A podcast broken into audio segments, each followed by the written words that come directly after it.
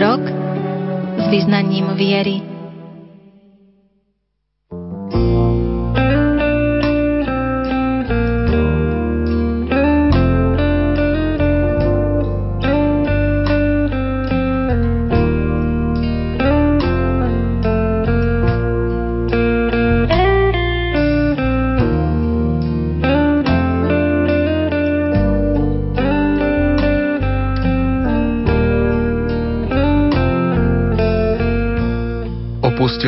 Predčasne a nečakane. Zrejme sme ani netušili, že ťažkosti života prekonávajú ich vôľu žiť. Nerátali sme s tým, že by si mohli zobrať život, a tak dnešné dni sú už iba spomienkou na ich život tu na zemi. Dnes už nie sú prítomní v našich životoch, pretože sa tak oni sami rozhodli. Milí priatelia, na vlnách Rádia Lumen sa začína relácia Stratené duše. Už samotný názov nám naznačuje, že bude reč o ľuďoch, ktorí sa ako si nečakane strátili z nášho života, pretože spáchali samovraždu. Fenomén predčasného ukončenia života neobchádza ani našu krajinu a i keď sa o tejto problematike verejne veľa nehovorí, zrejme viacerí z nás sa už priamo či nepriamo dostali do kontaktu s niekým, kto už nevládal čeliť nástrahám života. Dnešná relácia sa pokúsi priniesť aspoň niekoľko odpovedí na to, ako takýmto tragédiám účinne zabrániť ešte predtým, ako sa vôbec stanú. Budeme hovoriť aj o tom, ako je možné pomôcť ľuďom, ktorí si už chceli siahnuť na život, no z rôznych príčin sa im to nepodarilo. Hovoriť o týchto veciach je mimoriadne aktuálne práve v tomto období, keď si uvedomujeme hodnotu ľudského života. Naším partnerom v rozhovore bude psychiatr Milan Igniatovič z Banskej Bystrice. Okrem rozhovoru s ním sa v závere relácie pokúsime objasniť pohľad katolíckej cirkvi na samovraždy a na ľudí, ktorých postihli tieto tragické situácie života. Verím, že zostanete s nami a že vás táto téma na vlnách Rádia Lumen zaujme. Pohodu pri počúvaní vám prajú hudobná redaktorka Diana Rauchová, technik Peter Ondrejka a od mikrofónu pozdravuje Ivo Novák. Dolinami cesta úzka, nekľudná pieseň nechce ustať. Utíchol les, osiral háj, milému svojmu s Bohom dnes dám. Ak súdiť ťa chcú,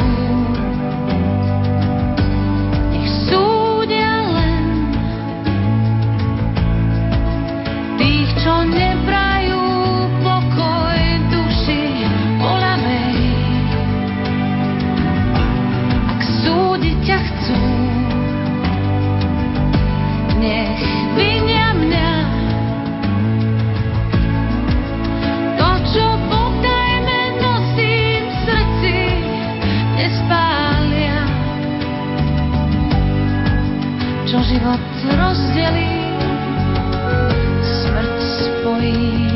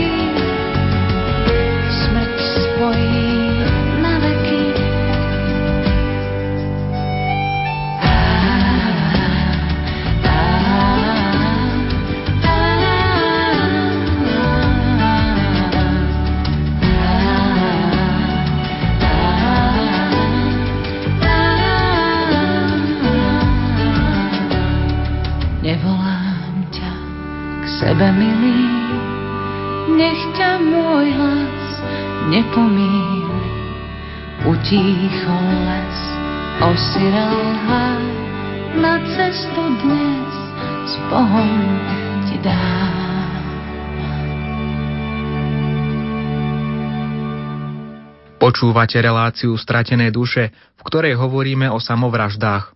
K mikrofónu sme si pozvali psychiatra Milana Igniatoviča, ktorý sa stretáva so svojimi klientmi v psychiatrickej ambulancii. Úvodom vám nášho hostia stručne predstavíme. Moje meno je Milan Igňatovič, samozrejme to prezvisko nie je bežné slovenské a aj nie som Slovakom, som naturalizovaný Slovaka, ja som zo Srbska, prišiel na Slovensko cez ďalšie dve krajiny, cez Anglicko a Švajčarsko a tu som prakticky skúsil eh, pracovať ako lekár a potom som si urobil aj atestáciu a v všetkom tom som našiel aj, aj takýto pozitívny vplyv lebo sme si blízki národy so Slovákmi, my Srbia, tak ma to motivovalo potom k tomu, aby som si tu aj založil rodinu a žijem tu od roku 93 skoro 20 rokov a snažím sa byť na pomoc nejako Slovakom, tak aj Srbom a robím kopu ďalších aktivít, takých príjemných, ako medzi Banskom Bysticom a Vršacom, odkiaľ som ja, to je vo Vojvodine, blízko rumúnskych hraníc, takže jednoducho sa snažím tie priateľské vzťahy udržiavať a pomáhať tým, aby sa vyvíjali tým pozitívnym smerom medzi Srbmi a Slovákmi. A veľmi sa darí, lebo títo dva národy sú si blízki aj rečovo si rozumejú, nepotrebujú prekladateľe a učí sa nejaký cudzí jazyk.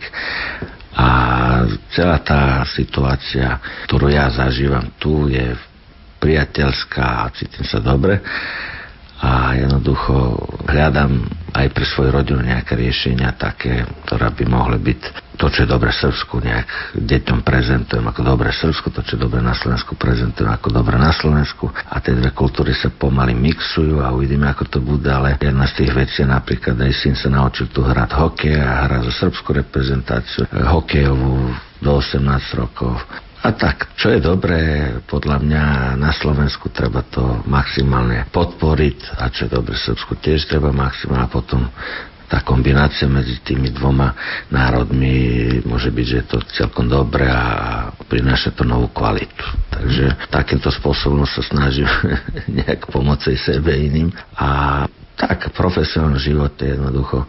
Mám pacientov aj na Slovensku, mám ich aj v Srbsku, keď tam zajdem, sú ľudia, ktorí potrebujú, povedzme, sa porozprávať a to je to, čo ma motivuje aj v práci, aj v bežnom živote. A takomto príležitosťou samozrejme aj tie sviatky, aj dušičky, aj, aj ďalšie.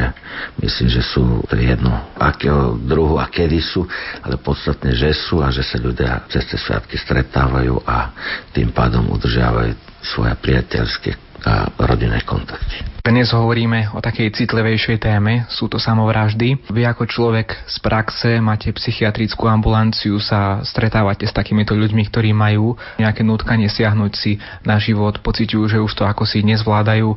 Keby sme mali zhrnúť tie symptómy, čo vedie týchto ľudí k tomu, aby takéto niečo spravili, čo to môže byť?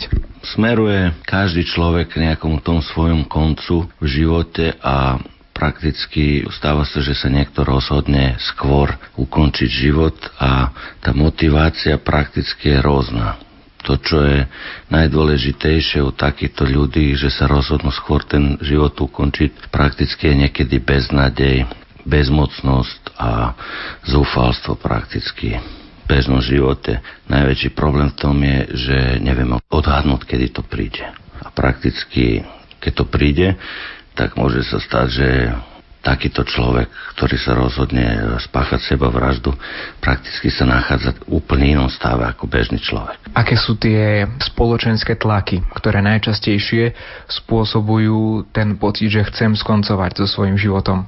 No, spoločenské tlaky sú rôzne prakticky. Máme tu nezamestnanosť, máme tu problémy v rodinách, máme problémy povedzme spoločenské širšie, môžu to byť konflikty spoločnosti nejaké, rôzne druhy problémov a naj, najväčší problém spoločenský je prakticky, že ľudia neberú ohľad dneska jedni na druhých.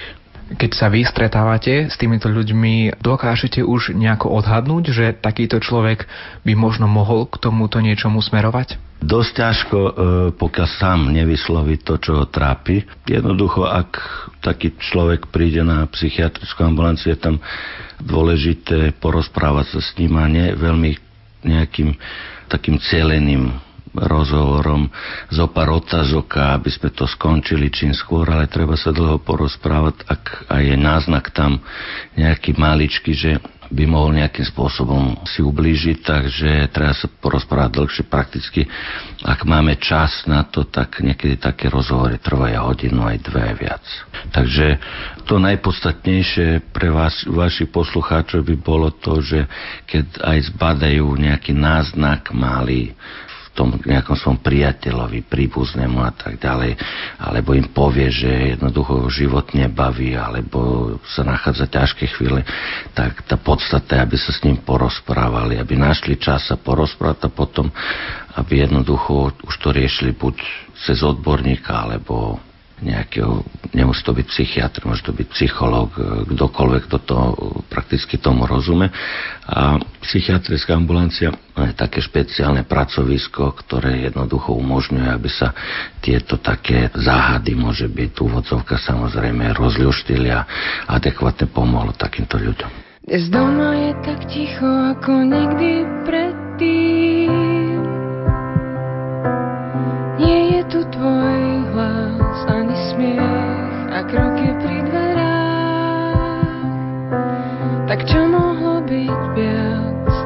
Ako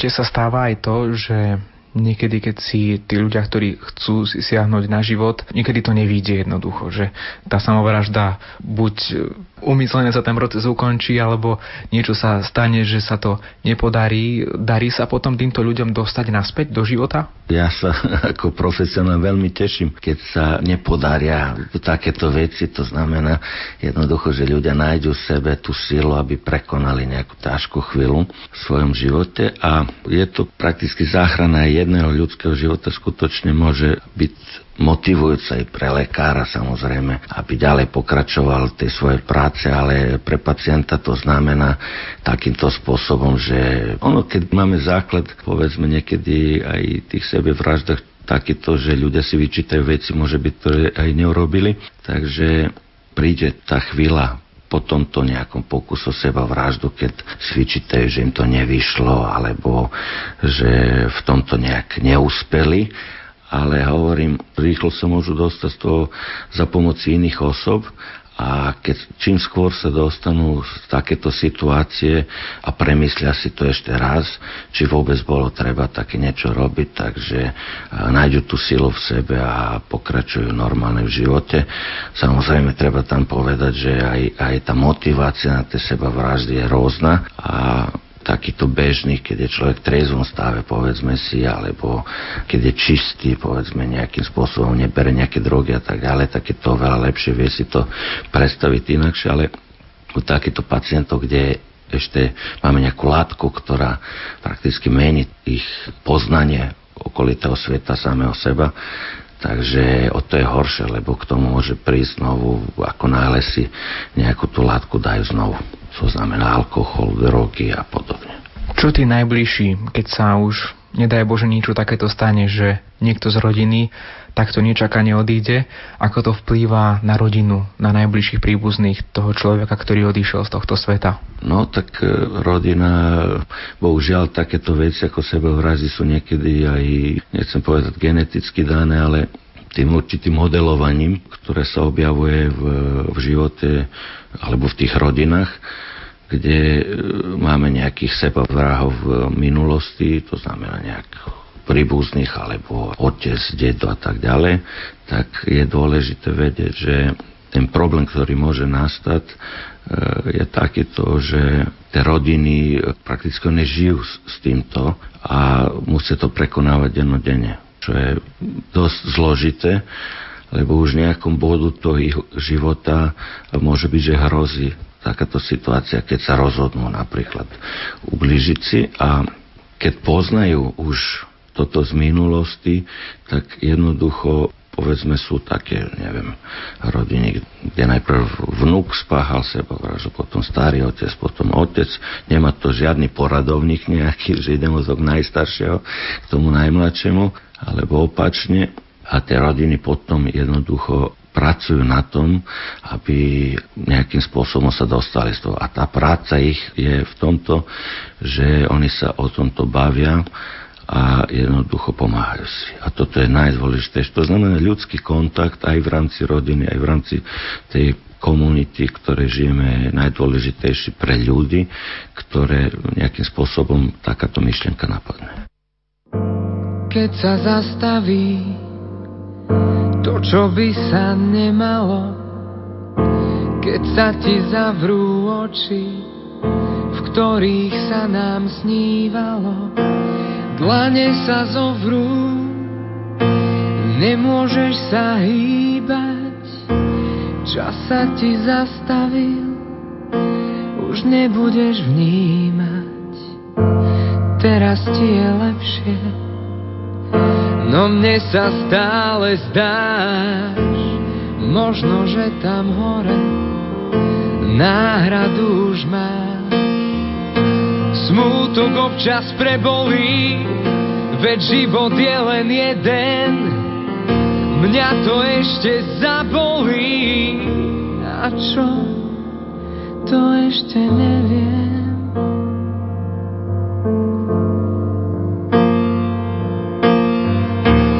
Snažím sa dýchať ďalej a nájsť si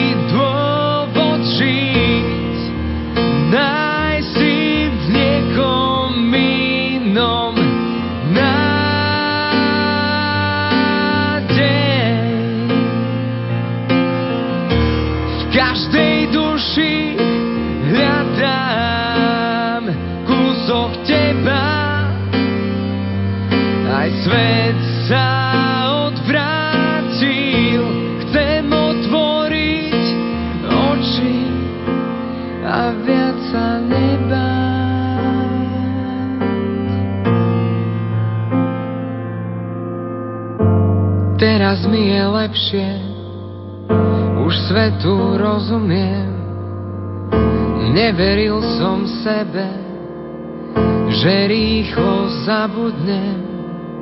Ja zabudol som rýchlo, veď život ide ďalej. Vraj si to mám vyčítať, no ja som hľadal nádej. Našiel som teba, aj keď si iná. No podobná.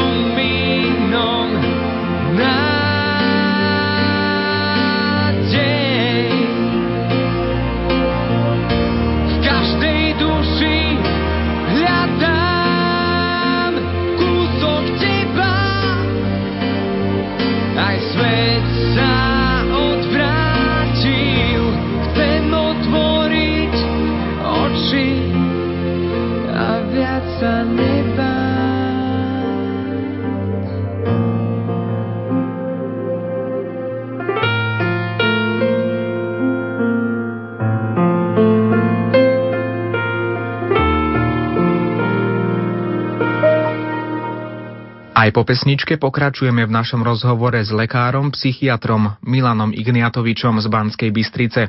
Téma zostáva nezmenená samovraždy.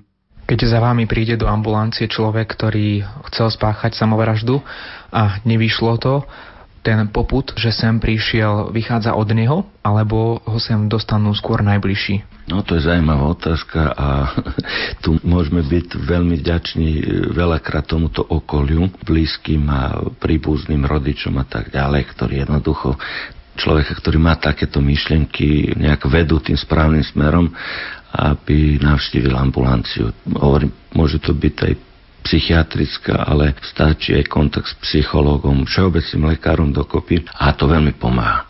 Veľakrát ľudia, ktorí majú problémy a myšlienky, aby si ublížili, tak prakticky prichádzajú sem do provode svojich blízkych a to je to, čo najlepšie, čo sa môže stať takéto prakticky ťažké chvíle, že jednoducho to okolie pomáha a jednoducho dba nad tým, aby ten človek skutočne sa dostal to je jedno, či z depresie, alebo vôbec, keď ide nejaký impulzívny nápad, alebo krátkotrvajúcu nejakú krízu v živote, takže aby tú krízu prekonala, aby môže byť s otvorenými očami sa pozrieť do budúcnosti. Takže to okolie je strašne dôležité prakticky v tejto chvíli, keď im tento príbuzný alebo neviem, blízky povie, že má takéto problémy a myšlenky. Bohužiaľ, keď je to opačne a sa k tomu nejak s takýmito problémami sa nezdôverí, tak vtedy sa stávajú to, čo sa volá dokonale sebavraždy a prakticky ten človek jednoducho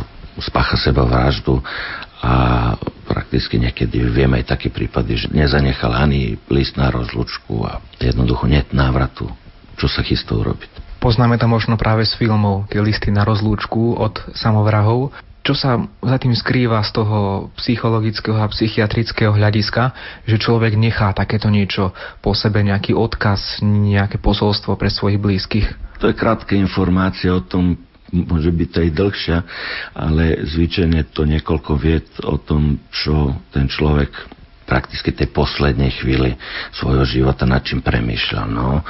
A má taký zmysel aj niekedy tak rozlúčiť sa s tým svojimi príbuznými, nejak e, dokončiť to, čo nese v tej hlave a dať to na papier, aby aj iní o tom vedeli.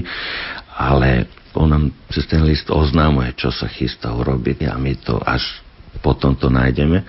Ale hovorím, vždy je lepšie a čo sa týka aj prevencie alebo vôbec práce s ľuďmi, ktorí majú takéto problémy, rozprávať sa. To znamená, aby sa rozprávali. Už keď príde k listu na rozlučku, tak je to dosť, by som povedal, neskoro, aby sa niečo menilo.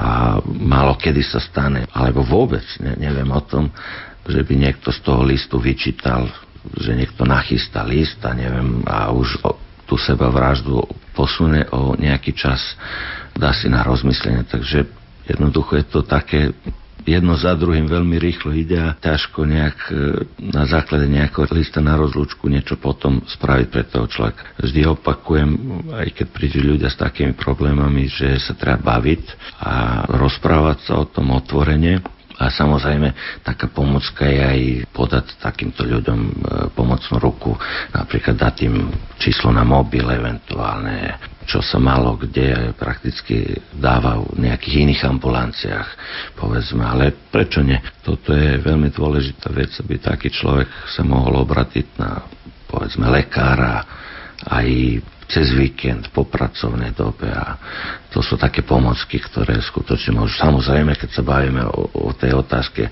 čo okolie, ako pomôcť, ako ten list na rozlučku, čo to znamená. Takže lepšie, keby to verbalizoval ten pacient a povedal jasne, čo ho trápi a ako môžeme pomôcť.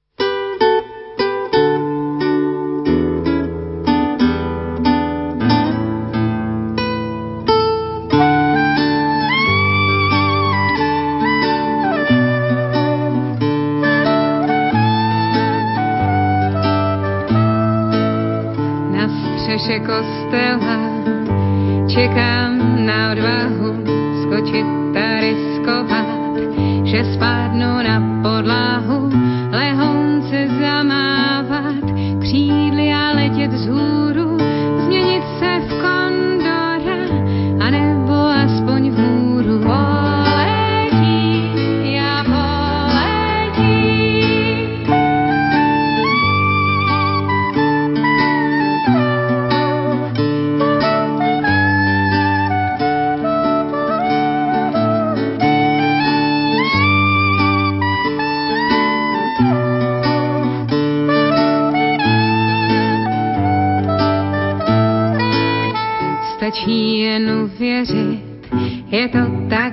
jednoduché, mávám rukama, neslyšně plavu vzduchem,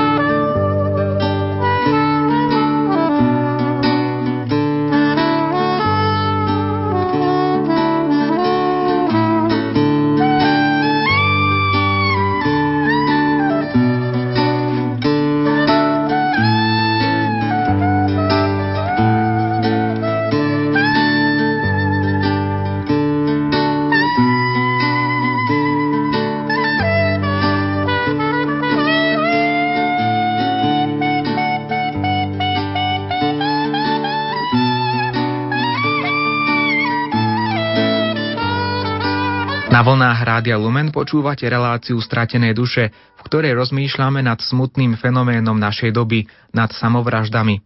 Na naše otázky odpovedá psychiatr Milan Igniatovič. Ešte jedna taká otázočka, čo sa týka toho aktuálneho vývoja v tomto smere. Teraz v spoločnosti, ktorá taká veková vrstva najviac inklinuje k samovraždám? To je, to je takáto otázka. Tak rôzne štúdie existujú, tam percenta ukazujú, povedzme, takým spôsobom Napríklad, čo sa zistil, aj bol som na takom svetovom kongrese o seba vraždách, kde sa rozprávalo o tom, ale sú zaujímavé údaje Napríklad e, taká zaujímavosť Pikoške, vedľa seba sedeli profesorka e, z Indie a vedľa z Pakistanu. A teraz máme situáciu, ktorá je veľmi zložitá. Jedna krajina je hinduisticky, povedzme, orientovaná v náboženstve, druhá krajina moslimská, islám tam prevláda a teraz prichádza k tomuto jednoducho, čo, ako si oni to vysvetľujú. A tie percenta nie sú, môže byť ani, koľko je tam seba vrahov podstatné, a akých skupinách, ale jednoducho, ako si tí ľudia to vysvetľujú. A zaujímavá otázka bola jedného Američana prakticky, do aké skupiny e, napríklad ľudia týchto dvoch krajín dávajú seba vrahov pri tých, e, nedaj Bože, takýchto ťažkých veciach, ako sú teroristické útoky. Takže kde ich zatredia a napríklad odpovede sme sa nedozvedeli. Takže je ťažké povedať v percentách čo ako, ale prakticky e, zo života môžem povedať takúto aj z mojej praxe jednu vec, ktorá ktorá je podstatná a to je, že najviac tých dokonalých sebavráž sa stáva u ľudí, ktorí pijú a jednoducho nemajú kontrolu nad takýmto problémom. A to sa týka tejto kultúry, ktorá je na Slovensku naj, najrozšírenejšia. A ako som predtým hovoril, iný problém majú v Pakistane a Indii a iný problém majú na Slovensku a môže byť, potom sú ďalšie také klimatické, to, povedzme tam je náboženský, toto je, môže byť to, čo je dostupné, nejaký prostredok, ktorým si ľudia zlepšujú náladu a potom im to prakticky aj ubližuje takto, že strácajú tú orientáciu spoločnosti a robote a rodine. A máme aj také klimatické podmienky, ktoré tiež môžeme dať do toho, to znamená tí severania, oni majú prakticky zime niekoľko hodín len svetlo a tam sú aj tie dôvody a, a tak ďalej a tak ďalej. Je to rôzne, preto takto hovorím. Štatistiky, keď sa robia vo Švedsku je jedna vec, keď sa robia, neviem, týchto azijských krajinách iná. Napríklad Japonsko je tiež zaujímavé, že tam aj v Južnej Koreji také štúdie som čítal, že keď robili štúdie úzkosti, ktoré môže potom sa zmeniť aj na depresiu a potom aj, aj ďalej, takto sa ten stav môže zhoršovať až po nejaké sebavražebné úmysly, pod tlakom stresu a tak ďalej. Takže tam bolo také štúdie popísané, že absolútne úzkosť u, u Japoncov a Južných Koreánov nebola zaznamená. Čo neznamená, že oni neprežívajú, ale jednoducho taká je kultúra, že na to, aj keď to majú, nie sú na to hrdí. Takže ono, čo platí všade vo svete, je dôležité. Musíme, akokoľvek sa tá depresia alebo myšlienky prejavovali, treba ich podchytiť. Keď je to zima, povedzme vo Švedsku a je tam nával pacientov, tak môže byť s tým súvisí. Keď inde v Japonsku, treba sa ľudí, keď človek odíde z Európy, môže byť, že tam je na nejakom stáži alebo čokoľvek, treba sa pýtať, aj keď on jednoducho, môže byť, že sa tvária, že to akože by neexistovalo. A podľa tých kde sa nachádzame, tak jednoducho treba, treba aj tie veci e, na nich dávať pozor. Naj, hovorím najčastejšie, čo ja mám v ambulantnej sfére, prakticky ten najväčší problém je, keď si ľudia, jednoducho povedzme na Slovensku teraz žijem, takže na Slovensku je, keď e, si pomáhajú tú náladu zlepšiť alkoholom alebo riešiť problémy tu môže nastať veľmi ľahko, že človek sa prakticky v tom stave, keď si vypije, premyslí si to, rýchlo sa rozhodne a ubeží si. Samozrejme sú tam aj ťažšie psychické poruchy, ako potom idú povedzme psychózy alebo schizofrenie, ale takto bežne by som povedal, že na Slovensku alebo v tých európskych krajinách, povedzme tu niekde Slovensku a nižšie, je dôležité vedieť, že niekedy tie situácie môžu byť veľmi, veľmi nebezpečné, keď si človek e, zlepšuje náladu prakticky nejakým nápojom alkoholickým alebo drogy, povedzme, aj toto môže byť taký urychlovač. Vy ste spomínali tie rozdiely náboženské, ktoré niekedy môžu vplývať aj na tie názory v psychológii a u psychiatrov na samovraždy. Ako vplýva viera, ak sa to týka napríklad aj vašej praxe, ste videli možno nejakých ľudí, ktorí majú problémy, či im tá viera pomohla, alebo to na nich zase nemalo až taký vplyv? No to je ďalšia zaujímavá otázka z dôvodu, že prakticky viera je veľký pomocník a keď prídu pacienti, povedzme, prevažne tu katolické náboženstvo, zastúpen, potom sú evangelici, sú tu aj pravoslavní niektorí ľudia, ktorí sa zastavili na tej ambulancii. A aj dokopy aj moslimov, keď si zaspomínam, aj oni boli na tejto ambulancii moje. Ale náboženstvo, čo sa týka napríklad katolikov, veľmi jasné tí ľudia majú tie sebavraždy, čo sa týka sebavraždy, veľmi jasno v hlave. A aj keď majú nejakú depresiu, tak keď sa taká otázka, napríklad my ju klademe často aj prv vyšetrenia, či máte nejaké myšlienky, aby ste si ublížili, povedzme takto. Takže jednoducho, aj keď ich majú, keď povedia, oni povedia jednoducho, ale by som to neurobil.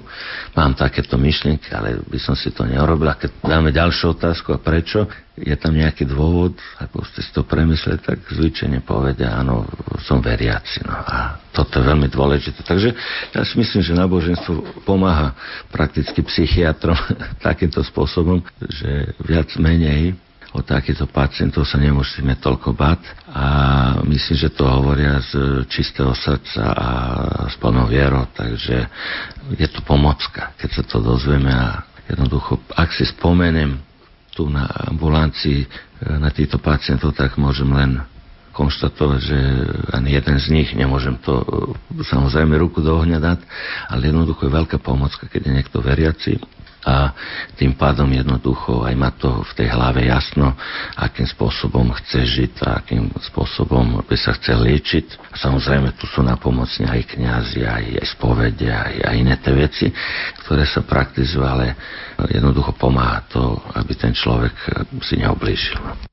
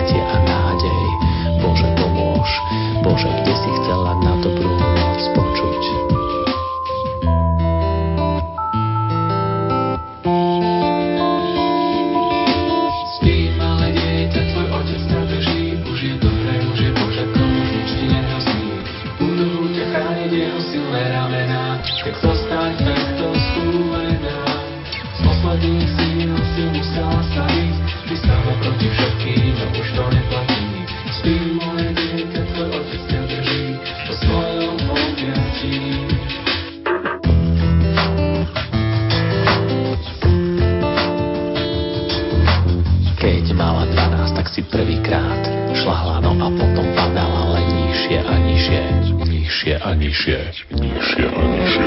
Toľkokrát z toho už vystúpiť chcela, ale zdalo sa, že ten vlak príliš rýchlo vyšiel. Keď jej bolo smutno, chodievala k jazeru, na krámy klabúti, tak na sklenku zimy.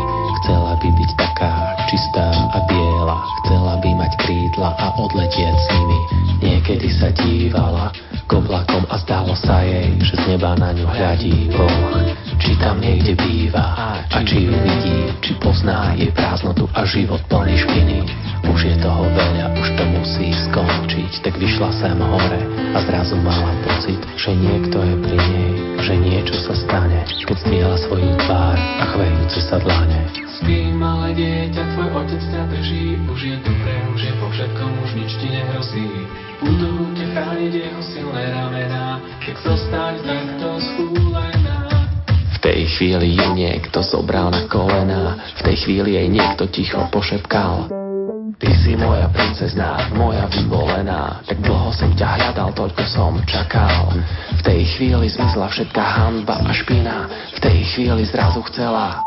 tancovať a vedela, že vo vnútri je už celkom iná, že nikdy už nebude musieť utekať.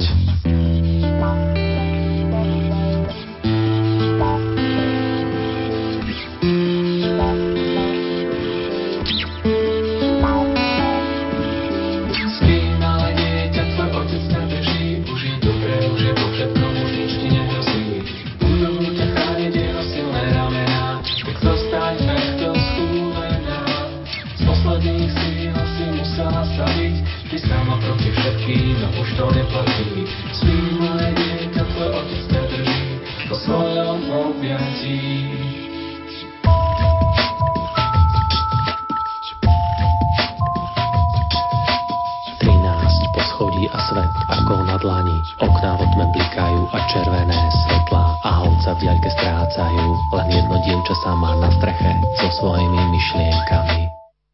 Prežívame dušičkový čas, kedy často myslíme na svojich blízkych, ktorí odišli, no a v životoch niektorých z nás, žiaľ niektorí odišli aj tak, že si sami siahli na život. Keď to všetko toto naše rozprávanie tak zosumarizujeme a zhrnieme, ako to zvládnuť sami v sebe, keď nás niekto takto nečakane opustí? Hej, to je otázka veľmi, veľmi zložitá. Keď to zoberieme, keď sa bavíme povedzme aj o dučičkách, máme ďalšie sviatky, potom Vianoce idú a povedzme Veľká noc, každý znamená v tom kresťanskom svete veľa pre ľudí, ktorí sú veriaci, aj pre iných. Je to taká atmosféra spoločnosti, ktoré sa každý nejaké keby chcel nevyhne, takže akceptujeme to povedzme nejakým spôsobom deje sa niečo a sme súčasť toho. A sú to sviatky, keď sa myšlenka znovu stretávame, povedzme tie dušičky s ľuďmi, ktorí nie sú medzi nami a potom oslavujeme narodené e, Krista Pána a, a, a iné veci. Takže ako sa vyrovnať e, s odchodom nejakej blízkej osoby, prakticky medicínsky na to existujú nejaké také termíny, ako sa volajú smutočná práca a tak ďalej, ale ne, nechcem rozprávať o tom tak profesionálne, ľudský jednoducho sú rôzne spôsoby. Aké krajine žijem, nakoľko ja som žil v štyroch krajinách svojho života, pracoval, tak sú rôzne spôsoby, akým sa vieme s tým vyrovnať. Napríklad v našom pravoslavnom svete alebo povedzme tam, odkiaľ som ja, tak je to taký ročný smutok, a pripomínanie si častejšie po 40 dňoch, e, po troch mesiacoch, pol roku a tak ďalej. Chodí sa na cintorín a tak ďalej. A to všetko pomáha prakticky ako rovnaké sú metódy aj psychiatrii. A to znamená, že jednoducho s tými ľuďmi e, sa stretávame na miestach, ktoré sú určené, kde sa nachádzajú tí ľudia po živote a môžeme komunikovať s nimi, môžeme čokoľvek, tam u nás pravoslavných je takéto, že sa zaje, niečo sa ponúkne, zapije sa tiež, porozprávajú sa príbuzne, tak ako stretávka v rámci rodiny. Normálne je tam aj, aj náš ten pravoslavný farár, pop sa to volá, tak ďalej. Katolíci, oni majú svoj takýto, aj evangelici, asi to je to z tej dušičky, aj my to máme niekedy, ja myslím, že je v júni, ale jednoducho od kultúry k kultúry a všetko to, čo sa robí, pomáha jednoducho nezabudnúť na týchto, čo nie sú medzi nami, ale jednoducho asi zaspomeňať. A Tie sebavraždy, oni sa vôbec nerozlišujú od toho, takže dušičky sú pre všetkých a jednoducho tam nie miesta na, na nejaké teraz rozmýšľanie nad tým, či tak alebo onak ten človek odišiel zo sveta, ale jednoducho je tam jediné možná taká pre mňa situácia a to je zaspomínať si a nejakým spôsobom toho človeka ešte nejakým spôsobom spomenúť a hľadať to v ňom, čo bolo dobré. Keď prídu takéto chvíli, samozrejme záleží na tom aj tie dušičky, či je človek sám, alebo má nejakého blízkeho keď je sám ťažšie, môže byť, že všetko to znáša. Hovorím o ľudí, ktorí sú vo vyššom veku, povedzme naši seniori, také 80 70 a keď zostanú bez partnera, deti sú im ďaleko, ale jednoducho záleží na tom okolí. Ľudia, keď si pomáhajú, tak aj takéto veci smutné, pri takýchto odchodoch, keď človek sám sebe ubliží, sa dajú lepšie znášať. Všeobecne aj pri bežných umrtiach. To boli slová psychiatra Milana Igniatoviča, s ktorým sme sa rozprávali o samovraždách z pohľadu lekára, stretávajúceho sa s ľuďmi, uvažujúcimi nad predčasným ukončením svojho života. Už po pesničke dostane priestor náboženský redaktor otec Jan Krupa, ktorý nám priblíži niekoľko aktuálnych štatistík o tomto probléme a ponúkne aj stanovisko cirkvy.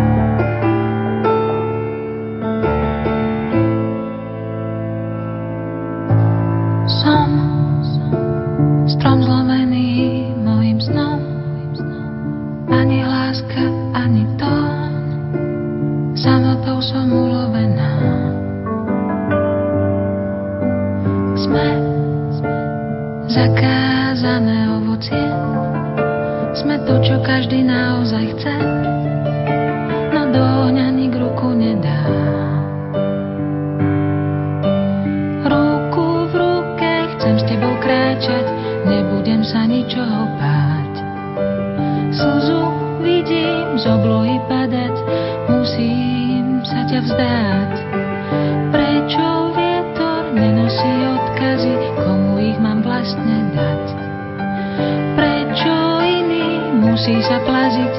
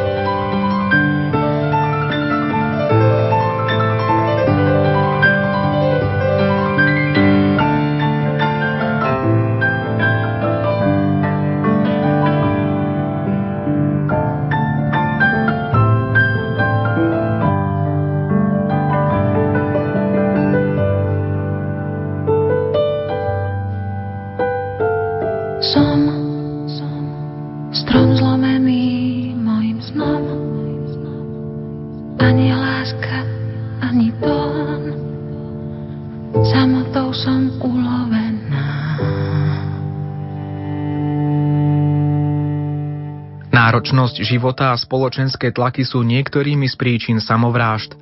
Viac informácií dodáva otec Ján Krupa. Samovražda je priame sebausmrtenie z vlastnej vôle. Psychológovia tvrdia, že v živote každého človeka existuje sklon k samovražde. Medzi častými príčinami samovrážd je neschopnosť vysporiadať sa so svojimi problémami, spoločenská izolácia, pocit vlastnej zbytočnosti a bytia druhým na obtiaž, alebo nepotlačiteľná zdanlivo nesmyselná bolesť v chorobách, ktoré nedávajú nádej na zlepšenie. Najčastejšou pohnútkou samovraždy je zúfalstvo.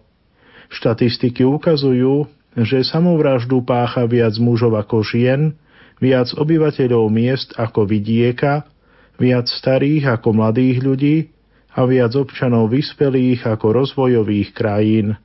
Verejná mienka považuje samovraždu vo všeobecnosti za nečestnú a mravne pomílenú. Príbuzní a priatelia samovraha sa väčšinou snažia jeho činu tajiť. Tým vzniká dojem, že samovražda je javom veľmi vzácným. Takto skutočne môže byť v hospodársky chudobných krajinách tretieho sveta, avšak vo vyspelých krajinách prvého sveta je samovražda veľmi často udalosťou, ktorá si každoročne vyžiada viac obetí ako dopravné nehody. Kresťanská teológia samovraždu vždy rozhodne zavrhovala. Katolícka morálna teológia odmieta akúkoľvek formu samovraždy ako ťažký hriech – Dôvody sú nasledovné. Prvý dôvod sa zakladá na presvedčení, že človek nemá na svoje telo a svoj život vlastnícke právo. Má iba právo na zodpovedné správcovstvo a užívanie. Vlastníkom a pánom každého ľudského života je jedine Boh. Boh dáva človeku ľudský život ako dar, aby ho človek využil v službe Božího plánu s ľudstvom a stvorením. Tento plán vyžaduje, aby s prispením človeka bolo všetko rozvinuté a privedené k svojmu završeniu. Človek má svoj život žiť a udržiavať zhode s Božou vôľou tak, ako je to stanovené v tomto pláne. Samovražda je teda porušením Božieho zvrchovaného vlastníckého práva nad človeka. Druhý dôvod – samovražda je prehreškom človeka proti jeho povinnostiam voči spoločenstvu a jeho členom. Ľudský rast vyžaduje celý rad služieb, výdavkov a obetí zo strany rodiny a širšieho spoločenstva. Ľudský život je vždy investíciou zo strany spoločnosti. Človek má povinnosť nechať dozrieť plody tohto života a nemôže ich odhodiť bez toho, aby sa neprevenil proti druhým. Ešte menej smie zničiť svoj vlastný život, ak má príbuzných, za ktorých je zodpovedný. Tretí dôvod – Samovražda je porušením povinnosti milovať seba samého a usilovať sa o dokonalosť. Človek sa samovraždou pripravuje o možnosť ďalšieho osobného rastu. Zdráha sa priviesť seba samého k úplnej dokonalosti, ku ktorej je povolaný Bohom a robí to prostredníctvom konečného a nezvratného rozhodnutia, ktoré nepripúšťa odvolanie ani nápravu. Ten, kto spácha samovraždu, je často pod veľkým psychickým tlakom a preto, keď dnes rozprávame o tejto téme a uvažujeme o tom, čo sa stane s dušami samovrahov, nemôžeme jednostranne odsudzovať konanie týchto ľudí. Dôvodom takéhoto postoja je veľké množstvo faktorov a vplyvov, ktoré mohli človeka inklinujúceho k samovražde donútiť k vykonaniu tohto činu. Pokračuje otec Ján Krupa. Cirkevné právo v minulosti predpisovalo, že samovrahom má byť odopretý cirkevný pohreb. Dnes to však už neplatí. Lekári odhadujú, že príčinou približne 20% samovrážd sú psychické poruchy psychózy a ďalších 60% samovrahov sú psychopatické osobnosti. Hoci psychopatia slobodu vôle celkom neruší, môže ju výrazne obmedziť. Je preto veľmi ťažké určiť subjektívnu vinu človeka, ktorý si vzal život. Veľmi často sú pokusy o samovraždu posledným výkrikom o pomoc ľudí, ktorí už nevidia východisko zo svojich problémov, alebo cítia, že sú skutočne alebo len vo svojich predstavách opustení alebo spoločensky mŕtvi. Pokusy o samovraždu sú preto tiež otázkou na svedomie blízkych príbuzných, či človeku v núdzi poskytli oporu a pomoc, ktorú od nich očakával.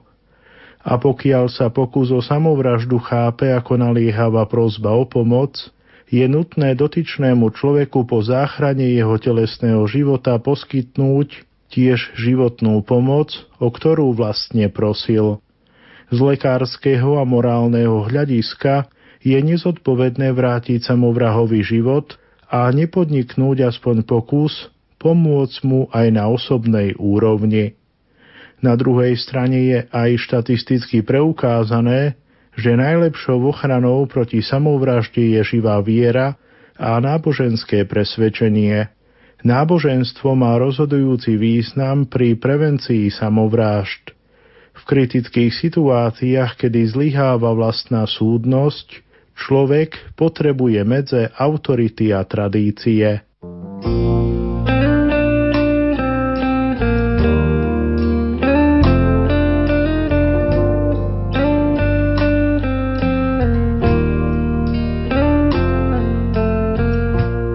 Milí poslucháči, život je ten najväčší dar, ktorý vlastní každý jeden z nás. Aj naša viera nás učí, aby sme život chránili od počatia až po jeho prirodzenú smrť. V aktuálnom čase, keď si spomíname na duše našich zosnulých, majme na pamäti, že nie je na mieste, aby sme o ľuďoch, ktorí spáchali samovraždu, rozmýšľali ako o hriešníkoch. V prvom rade nesmieme zabúdať na to, že len dobrotivý Pán Boh vie, čo ich donútilo k takémuto radikálnemu činu, predčasne skoncovať so svojím životom. A tak našou úlohou je predovšetkým modliť sa za duše tých, ktorí od nás predčasne odišli. Nech im Pán odpustí ich previnenie a privedie ich do života väčšného. Počúvali ste reláciu Stratené duše, v ktorej sme o samovraždách hovorili s lekárom Milanom Igniatovičom. Ten sa s nami podelil o skúsenosti z praxe v psychiatrickej ambulancii. O pohľade cirkvy na túto problematiku rozprával náboženský redaktor otec Ján Krupa.